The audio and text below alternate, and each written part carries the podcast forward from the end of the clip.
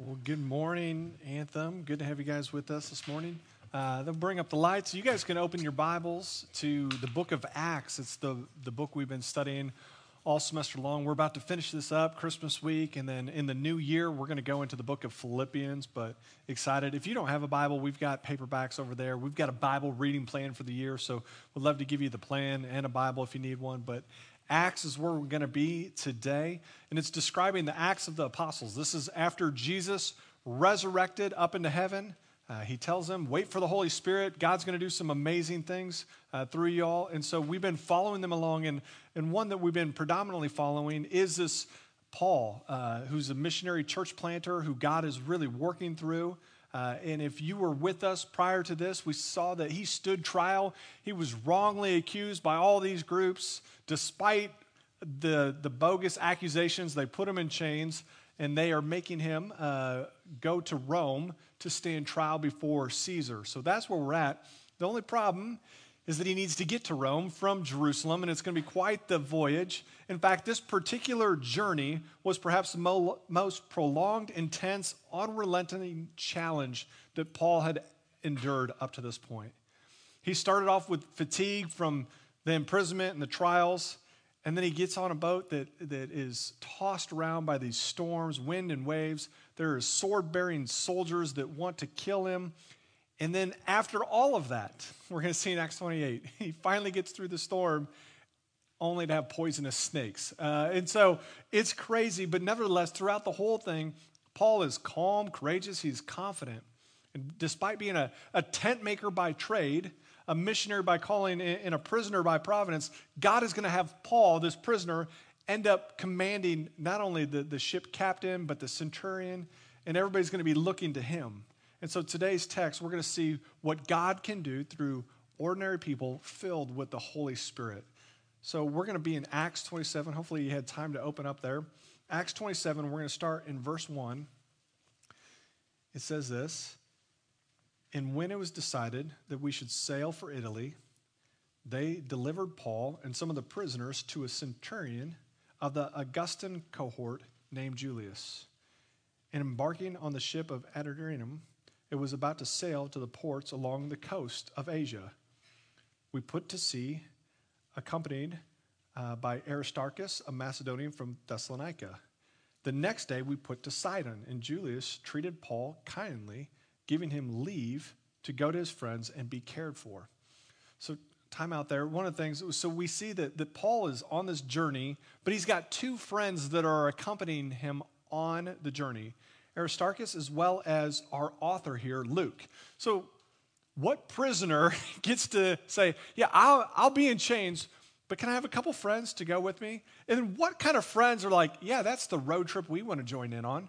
Uh, right? Like, there's better places, but they're, they're like, we'll, we'll go with you. And so, and then the other thing that we have here is, is Julius, the centurion, giving Paul some preferential treatment. Usually, when you're a prisoner, you don't have uh, special accommodations made for you. But we see that, that Julius treated Paul kindly and gave him leave to go to his friends when he gets to these locations, and they would care for his needs. Again, likely because Julius, as well as Festus, know that while Paul is getting sent to Rome, pretty innocent dude. Uh, in fact, they couldn't find anything wrong with him. And so perhaps this is a nod to, to give him some preferential treatment, knowing that he was going to be declared innocent, that they didn't want to treat him too harshly. So they give him special privileges. But again, these two friends who volunteered uh, for this trip, to, to put themselves on a ship. And again, this isn't like, they're like, hey, is there a, a, a cruise ship like heading where Paul, you know, just don't eat the buffet because you're a prisoner and you can go. No, this is a, a, a group of people and they're transporting a group of prisoners to all go back to Rome together. And so they're in kind of the mix of those things. Um, it reminds me of 1 John 3.16 says this, and it'll be on the screen outside of our text. But 1 John 3.16 says this, By this we know love, that he laid down his life for us, speaking of Jesus, and we ought to lay down our lives for our brothers. Believe these two guys, these friends of Paul, understand that Jesus laid down his life for their life.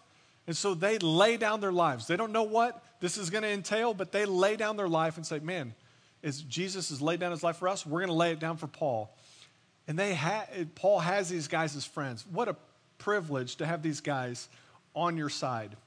Now, the other characters that are in this, we see other prisoners are placed in charge of Julius. Now, Julius is a centurion of the Augustus band, is what it says there in the text.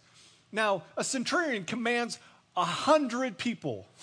That's how many people they are over. And so Julius is the commander of a hundred of these Roman troops, and they're of a, special group. Augustus band, that's the title for the emperor of Rome.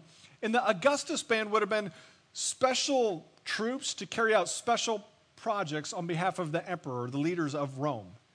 And, and, so you can't think like Navy SEALs, like those kind of special projects. Okay, any Navy SEALs, not trying to offend anybody here, but like those are people are like front lines, they're out there, they're gonna they get it done. The Augustus band would be more like CIA or FBI. They would have specialized in uh, in just kind of knowing what's going on. They would have been out amongst the Roman Empire, responsible for spying on kind of what's happening in these territories. They're uh, transporting political prisoners. The kings, the, the governors that Rome had appointed, they're just a mess, a hot mess. Last time we studied it, we see one of them sleeping with his sister. I mean, it's just, there, you, there's no moral compass with those kind of political leaders. I'm trying not to make a joke. Uh, but but that was what was going on there. Uh, but these guys, these guys were known for having impeccable character. In fact, it was in Luke 7 that Jesus uh, was, came into contact with a centurion who had a servant that was sick, if you remember this story. And, the, and Jesus like, well, I can go heal your servant. To which this centurion said, you don't need to go. You have authority. You can just speak it into action and it says that Jesus was amazed at the, the faith of the centurion. Again, these guys got it. In Acts 10, too, we see that one of the centurions is a devout man who feared God with his whole household, prayed continually, and God sent Peter to that centurion in his household to proclaim the gospel. It was Acts 22 when they're about to whip Paul, all these soldiers, that a centurion is there. And Paul, and, and Paul says to the centurion, hey, is it legal for y'all to do this? And it's the centurion that stops it, right? So these guys have it all together. They're, by worldly standards, they're kind of the, the cream of the crop, and they're dependent on. Yet we're going to see as the narrative goes on, even this centurion in time is ultimately looking to a prisoner for leadership. In verse 9, we're going to continue our narrative. So here's a, here's a map that's kind of going to go up and, and uh, Grant, if you got that map, can you throw that map up? So, just so you understand where we're at, they left Jerusalem, they kind of sailed along a little bit, and uh, now they're in that island of Crete. So, where it says Mediterranean Sea, the, the cities that were kind of listed, they're just sailing along Crete trying to find a spot. And, and so they go to several of these places. Julius lets Paul off, his friends kind of care for him, and they're just sailing along Crete. And here's where we're at in, in verse 9. So much time had passed, and the voyage was now dangerous because even after the fast was already over. And Paul advised them, saying, Sirs, I perceive that the voyage will be with injury and much loss, not only to the cargo and the ship, but also our lives. But the centurion paid more attention to the pilot and the owner of the ship than to what Paul said. And because the harbor was not suitable to spend winter, in, the majority decided to put out to sea from there on the chance that somehow they could reach Phoenix, a harbor of Crete, facing both the southwest and the northwest, and spend the winter there. And so, again, with the map up, all they're trying to do at this point is they're on the island of Crete. They're trying to get to Rome, that's clear up in the corner, and it's getting pretty bad. The weather's changing, it's not suitable for sailing. So, all they're trying to do is creep along the coast of Crete and find a better harbor to park their boat for the wintertime and let everything kind of shift. And, and Paul's like, I don't think we should even do that. And the ship owner and the ship captain said, We can do that. We'll just creep along. And we're only going 20 or 30 miles to this harbor. And they're saying, We, we can do that. And so the centurion, Here's Paul, a tent maker, saying, ah, we shouldn't sail. And the ship owner and the captain being like, we're good. Understandably, the centurion's like, okay, like, let's do it. Bad choice. Verse 13. Now, when they sailed, again, you can kind of see the map. Now, when they uh, south wind gently blew, supposing they'd obtained the purpose, that would have kept them against the land. They weighed anchor and sailed along Crete, close to the shore. But soon a tempest wind, called the Northeasterner, struck down from the land. And when the ship was caught and could not face the wind, we gave way to it and were driven along. Again, you understand what I'm saying? They're trying to stay close, and that from the land, this wind comes, and they're trying to like stay into it, but they can't anymore. And they're like, fine. And they just turn and they let the wind blow them. Supposed to be going 20 to 30 miles along the coast. Now they're going to get blown out into the open sea. And I love how whoever made this map, they're like, I don't know. They just went this way and they just squiggled along a, a storm. And instead of going 20 to 30 miles, they're going to go over a thousand miles in the open sea. Huge, unrelenting waves crashing back and forth, lightning, thunder. Think of everything like storm related. And it says this in verse 18 Since we were violently storm tossed, they begin the next day to jettison the cargo. And on the third day, they threw the ship's tackle overboard with their own hands. It reminds me of the book of Jonah when they're, they're, they're, they're weighed down and like, let's just get rid of this stuff. Why? We don't need it because we're going to, if we die, what good is the cargo? So they start throwing the cargo in order to lighten the ship and, and help it rise up a little bit. In fact, the tackle there, uh, from my understanding of that. That's not like just fishing tackle sort of stuff, but it was just all the things that were on the ship, be it beds and, and trunks and furniture. They're doing everything they can to just throw that overboard. Perhaps even the sail. They're like, forget it, we're just going to be blown by the wind. And so they throw all that cargo, all that stuff over. Just question can you imagine the beating? 24, 48, 72 hours. And again, I know we don't have a, a parameter for this because we live in the Midwest and uh, not a whole lot of us are expert sailors and been in, in, that, but we do have tornadoes, right? You know, tornadoes. Even the worst tornado, and they're scary, don't get me wrong. Even the worst tornado, you head down to the basement for what? Half hour, hour? Maybe you're like, oh, we better spend the night down here. I don't know anybody that spent 15 days in the basement because of a tornado. Fair? and even a tornado, like your house typically isn't shaking the whole time.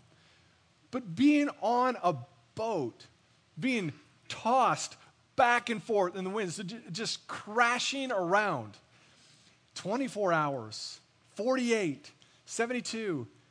How long before you would mentally break? And I'm telling you, for me, it's not measured in days, it's probably maybe hours, probably minutes. We're like, done, all done. That's the universal sign. Like, we're, can't do it. Uh, and here's the thing it, they're, they're forgetting to eat. It's so bad. They're just hanging on, trying to survive. They forget to eat. I don't know how you sleep amongst that, unless you're Jesus, right? Like, who he slept through a storm, but everybody else are just rolling around, getting pummeled by this thing. It says this in verse 20 When neither sun nor stars appeared for many days, and no small tempest lay on us Again, another translation there could be almost like typhoon, these huge waves. All hope of our being saved was at last abandoned. They're doing things, they're trying to, to save their lives, but it says in verse 20, they get to a spot where they're like, we give up. There's no hope that we're going to make it out this. And you understand, at the beginning, they said, oh, we can use our wits, we can navigate this situation. We'll use our strength. We'll throw the cargo out. We'll do these things.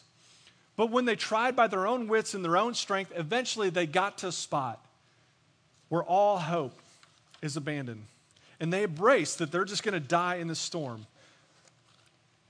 What's the teaching point for us? Perhaps, have you gotten to a spot before where all hope is lost? We're like, I just give up. I don't know what to do. Maybe it's in relationships with other individuals where you're like, I try to be nice, I try to be firm, I try to do this, I try to do that. I give up. I got nothing. Maybe that's in relationship with spouse, parenting a kid, something like that. Have been to that spot relationally. Maybe it's something circumstantially, be it infertility, something that you don't have control over, but maybe you're like, okay, maybe we can try this, use our strength here, use our wits, do this stuff. You get to a spot where you just, you want it so bad, but it hasn't come together. Maybe it's with addictions. You, you, I've tried this, I'm, I'm, doing these things, and those can't be beaten. And, and it seems like oftentimes you get to that spot where all hope is lost. You're like, I don't, I don't know. And for me, really, the one that, that God's been working on me this year is just the relational one. I get to that situation, I'm like, well, maybe I try this and do that. And oftentimes, all my efforts uh, on trying to, to make that relationship kind of happen ends up breaking it worse. And finally, you get to that spot, at least for me, where you're like, God, I've tried this, I've tried this timeline, this conversation, this thing. I give up. I give up. You do it. Like, I can't do it. I give up. You ever said that? Yeah, I don't, I don't know if I'd qualify that as like a prayer, but it certainly is like a, a crying out to the Lord. We're like, I give up. It's yours. and I'm studying this out, and it's like the irony is like, really? Like, why not start with that posture? Like that could be an option. And, and God's just been working that on my heart because oftentimes when we get to that spot, what we're, we're doing is we're letting go of our expectations. We're letting go and we're giving that circumstance to God. And even in that frustration, like, fine, God, you do it. Even with that kind of heart, oftentimes God floods in a level of peace. the things that you've been wanting, and you think, if I could just do this, that you would get from managing that circumstance Oftentimes, when it's, you finally give it up, everything you were hoping that that thing would do, God just does in and of Himself. He brings the love, the joy, the peace, the hope. And again, it's not to say that, that maybe upon letting it go, that God might just bring that back and answer that prayer. He may, he may not. Matt, when we were studying this out, it's kind of this phrase often we find God when we come to the end of ourselves. When we finally just surrender control. And sometimes it takes days or weeks or, or months of getting beat on. But oftentimes it, we get to that spot. And some of us a little bit thicker headed than others, but nonetheless, inevitably we get to that spot where we surrender control. And the thing that, that God's working is like, why wouldn't I just start there? I want to start with that posture of God, your will be done. This is frustrating. I don't understand it. I'm going to hit my knees and pray and ask God to come into this situation. But for Paul, I believe Paul the whole time, and we're going to see that he is calm, he's courageous, he's confident. He's been surrendered since the road to Damascus. He's like, what? I'll take whatever. For Paul, this ends the same way. No matter what. If the ship goes down, he's going to die and stand before God proclaiming, Holy, holy, holy is the Lord Almighty. If the ship doesn't go down, he goes to Rome and he stands before them and says, Holy, holy, holy is the Lord God Almighty. This ends the same way for Paul. it's just where he's going to say, Holy, holy, right? But he's, he's surrendered. And because of that, there's this, this, this peace about him that comes through. In verse 21, we're going to see that the thing that Paul's holding tight is to the Lord. And he says in verse 21 Since they had been without food for a long time, Paul stood up among them and said, Men, I do like this part. I like it all, but this part, get this. Paul stood up among them and said, Men, you should have listened to me and not set sail from Crete and incurred injury and loss. I don't know what his tone is, but, but he starts it off by like, You should have listened. Uh, love that. Um, and so he points that out, but then he's going to go and bring some encouragement here. He says, Yet now I urge you to take heart, for there will be no loss of life among you, but only of the ship. For this very night there stood before me an angel of God, to whom I belong, to whom I worship. And he said, Do not be afraid, Paul, for you must stand before Caesar.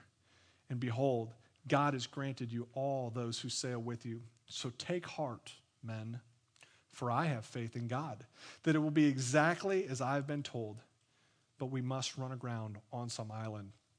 God is just renewing the promise. He promised to Paul already that he would stand trial. And he's reminding him of the promise despite the storm. And Paul tells him, This is going to work out. There will be loss. It's just a ship.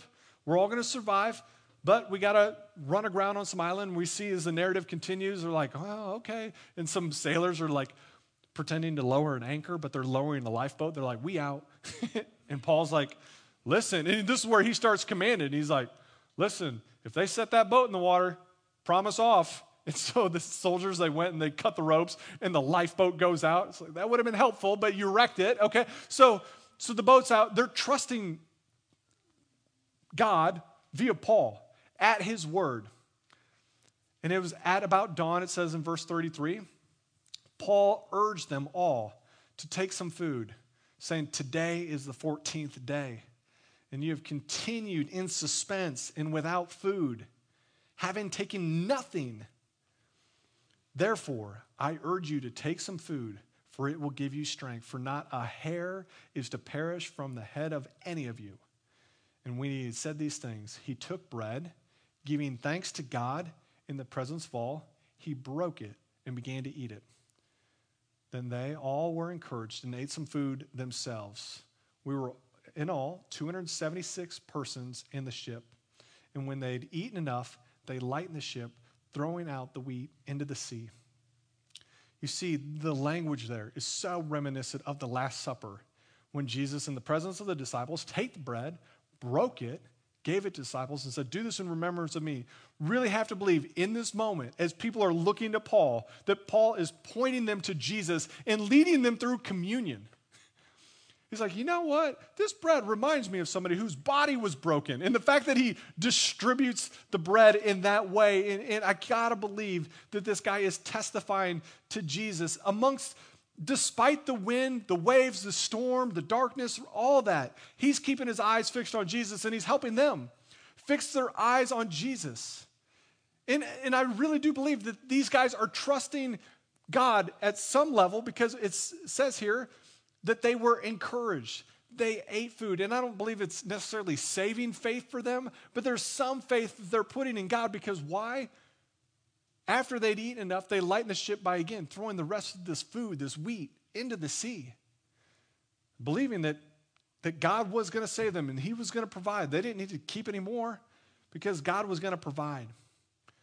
And so they trust God, and sure enough, at daybreak, they see it. They see this island, they see this land, and they're like, we're saved. This is a day of salvation. But the soldiers had a little bit of a different plan. Land is spotted. Again, can we throw the map up again, Grant, one more time? Sorry to keep going back to this. You have to understand how stinking ridiculous this is, right? They're supposed to be sailing along Crete. They're blown into the middle of the ocean. Malta, you can see it in the bottom left corner, barely. The words are bigger than the island. This is out in the sea. And so the fact that coincidentally, with a capital G, God just moves the ship and it's like, okay, here, and lets them hit that little speck of an island. Again, they'd thrown out the sail, they stopped steering this thing days ago. But God, in His graciousness, provides this little old island to, to, to let the ship hit in the middle of the sea and provide and save them. And they see it as the, the dawn breaks and they see this island and it says in verse 42 the soldiers' plan was to kill the prisoners, lest any should swim away and escape. this day of salvation for the soldiers, they're saying it's going to be a day of death for everybody else. All these prisoners, we're going to kill them. Why? We don't want any of them to swim away and escape. You have to understand that Roman military, these guys don't mess around. And so if you're a soldier and your prisoners get away from some level of negligence or, or, or mishandling on your part, you take their punishment. So this is serious. And again, though, I don't believe from the study that they would have um, had a law that kind of would have backed this, like just stab them, run them all through. But perhaps uh, they said it's pretty unheard of circumstances, so we'll just do this anyway. But contrary to all humanity, justice, and laws, the day of their salvation would be the day of death for these prisoners.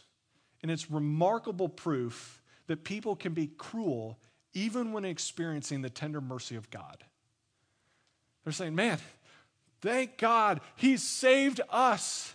He's forgiven us. He, he's provided for us. And we like that. like, fill my cup up.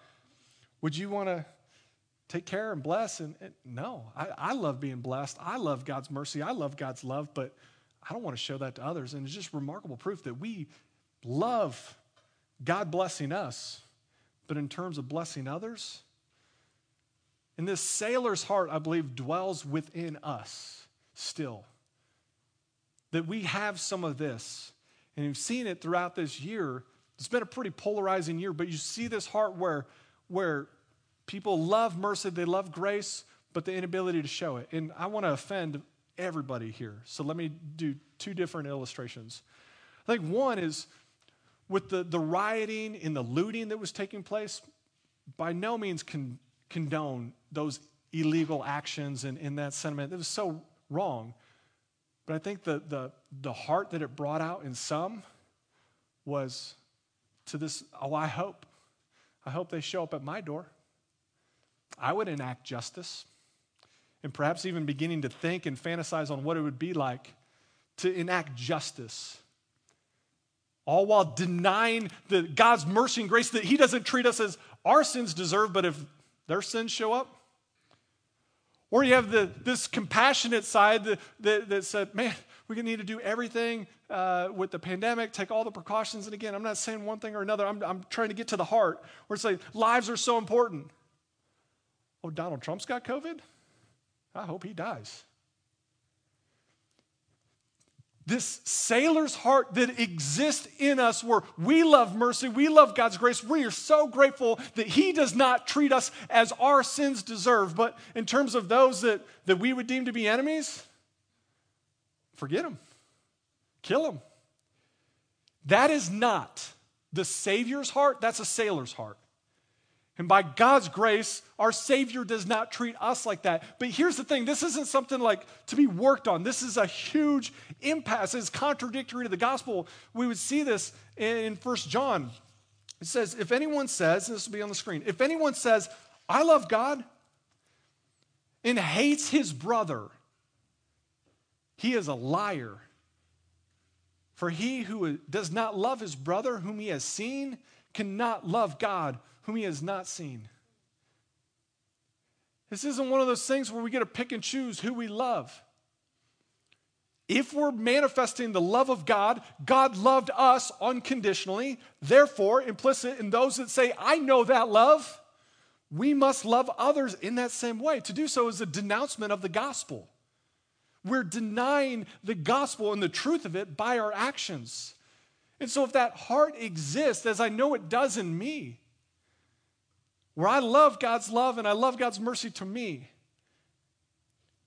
Man, if that is there and that, that sailor's kind of mentality and heart is coming through, it's to be repented of. Because it's in contradiction to the gospel. And I would love to have that conversation if wherever you're at on that, help me understand. But the, the call for the Christian life is to, to follow Jesus in that. And again, it's not excusing the wrongs that are done by either the camps, but the heart is merely what I'm wanting to expose. What is the heart of the Savior? These soldiers certainly don't have that, but thank God again for the centurion. He might have made a wrong call not listening to Paul with the whole sailing thing. But in verse 43, but the centurion, wishing to save Paul, there's more prisoners. But let's be clear, he's like, Paul, I want to save this guy this, sorry, this is just an epiphany, even in reading that, just the, the teachable moment that Paul telling them that, that because they were with him, that, that God was going to save all of them.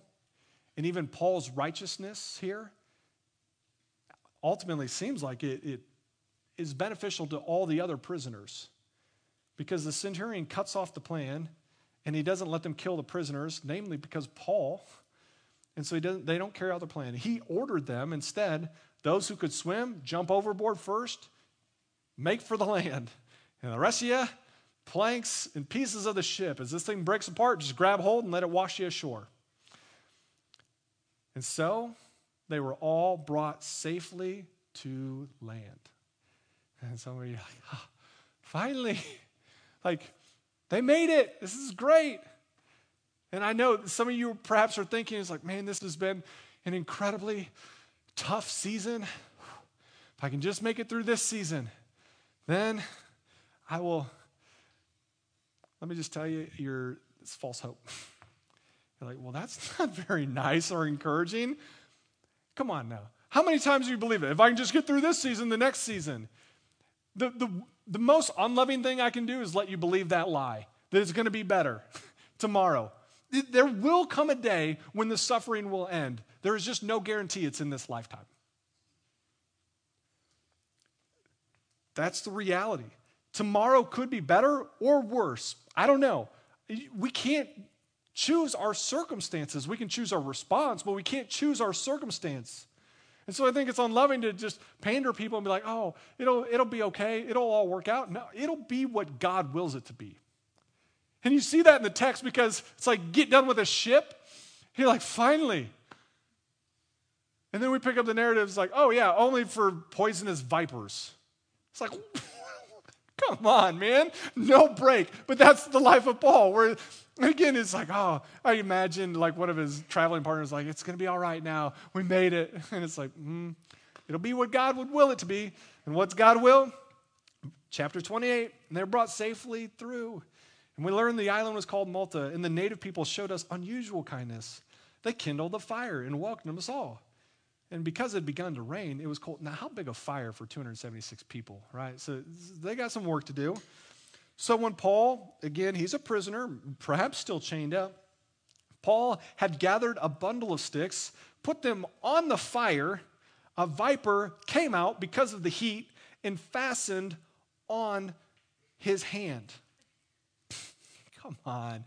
Can you get the scene, right? They're, they're making a fire. The fire's going. It's growing. Somewhere this snake was like freezing its tail off and it's just hanging out in there. It starts to get a little uncomfortably warm. The snake's like, I better get out of here. But instead of just like slithering out, it's like, I'm coming out with aggression. And Paul's putting sticks on the fire and the viper jumps out and latches on to Paul's hand. Hmm. When the native people, verse 4, saw the creature hanging from his hand, they said to one another, No doubt this man is a murderer. Though he has escaped from the sea, justice has not allowed him to live. It's fun. Isn't scripture amazing? Okay. It, eh, verse 5 He, Paul, however, shook off the creature into the fire and suffered no harm. They were waiting for him to swell up and suddenly fall down dead. But then, when they had waited for a long time and saw no misfortune to come, they changed their minds and said that he was a god.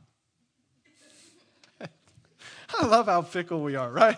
It's like he's a murderer, he's a god. like there's, and understandably, I mean, this has got to be just this crazy. But I hope you don't even miss it. How, where do you have to be in your security with the Lord to, to respond like Paul did? To literally have a viper latch on your hand, see it, and again, it doesn't. It, I don't imagine like he like was all uh, freak out about it or anything like that, but he just takes it and shakes it off into the fire, burning the snake up. How secure do you have to be? And again, like the storm, Paul doesn't try and take control, or he, he doesn't just go to a corner and just pout and die. He didn't take control, like, oh, we got to suck this out, get up his snake ID book, and like, what kind of viper was that? He just gives it, just shakes it off. I imagine just collecting more wood. They're like watching him as he's like collecting wood. He's giving it to the Lord. He's it's open handed. God's will be done. Circumstances, isn't it crazy? Don't you? It just shakes it off. Again, it, I hope it's not too much of a stretch, but we have to recognize the serpent is still coming at us today in the form of Satan. He's still at work, biting, and has been since the beginning of time. That's the promise in Genesis 3. He's going to strike at the heel. First Peter, this is be on the screen. First Peter 5 8 says, be sober minded, be watchful. Your adversary, the devil, prowls around like a roaring lion, seeking someone to devour like a serpent. And I just don't think it's coincidental that, that Jesus was out fasting for 40 days in the wilderness. And it was at the end of that time that Satan appeared. That Paul has been at sea for weeks throughout the storm. And here comes another thing. You think Satan isn't hard at work right now trying to divide churches, to break relationships, to break marriages? And he is at work, and, and Scripture warns us be sober minded. Sober minded. Not telling yourself stories and getting all worked up, but just be, be sober minded. Watch out. He's doing what he does, trying to seek and destroy. But yet, the promise of Genesis 3 is there's going to be one that would come and crush his head Jesus Christ. And Paul, with that snake hanging from his hand, throws it back in, suffers no harm, because he worships the one who crushes serpents, the serpent. And he's holding, I believe, fast to the promise that God said, You're going to appeal in Rome. And so he's clinging to the promises of God. No matter what's trying to cling to him, he's clinging to God. He's like, whips it off. And God lets him live. And so Paul goes on with his life and he wastes no time.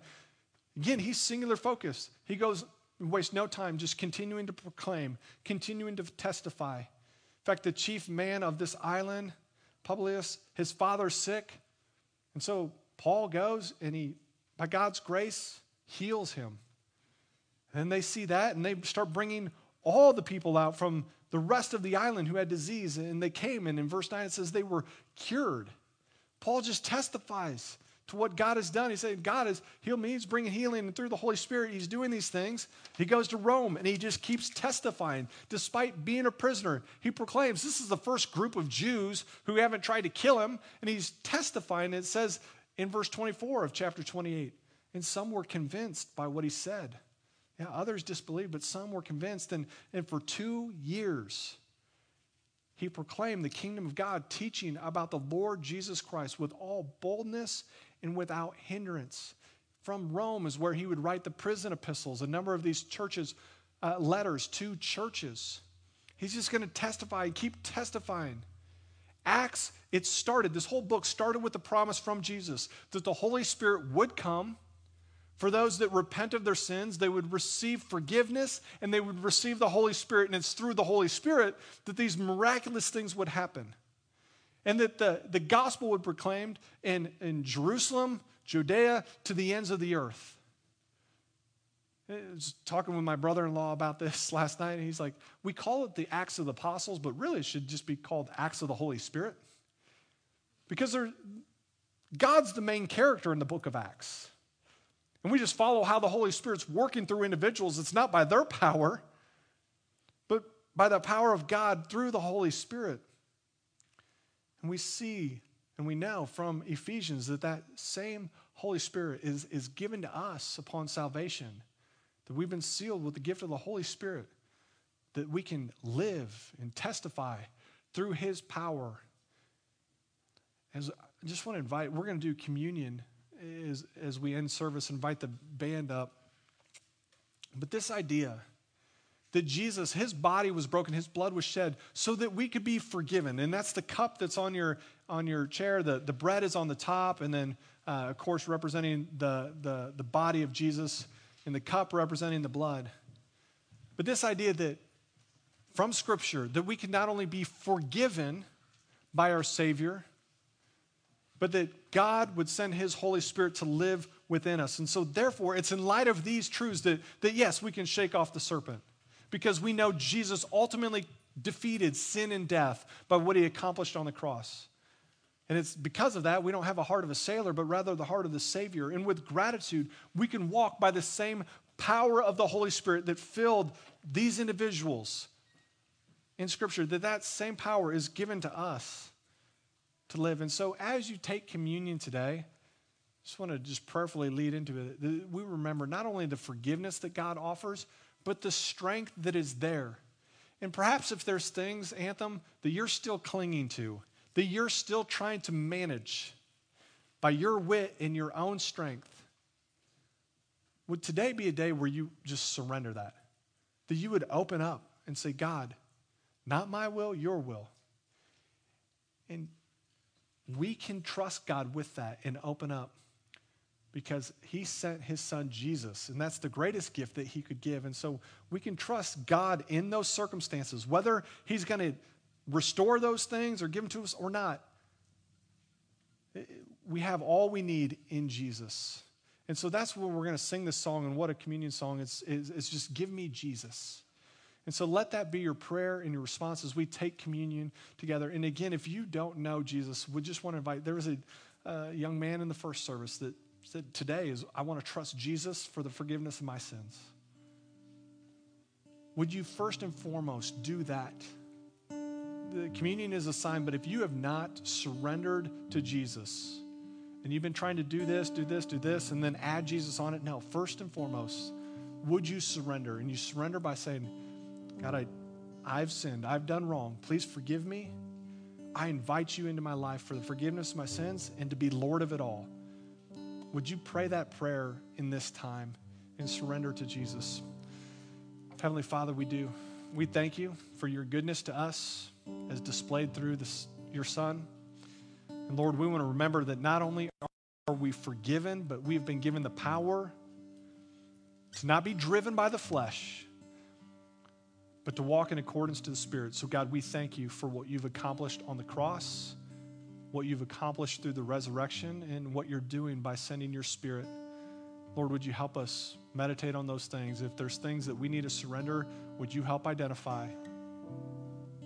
God, would you continue to do a work in us first and foremost? And that's our prayer. That's my prayer from, from my heart.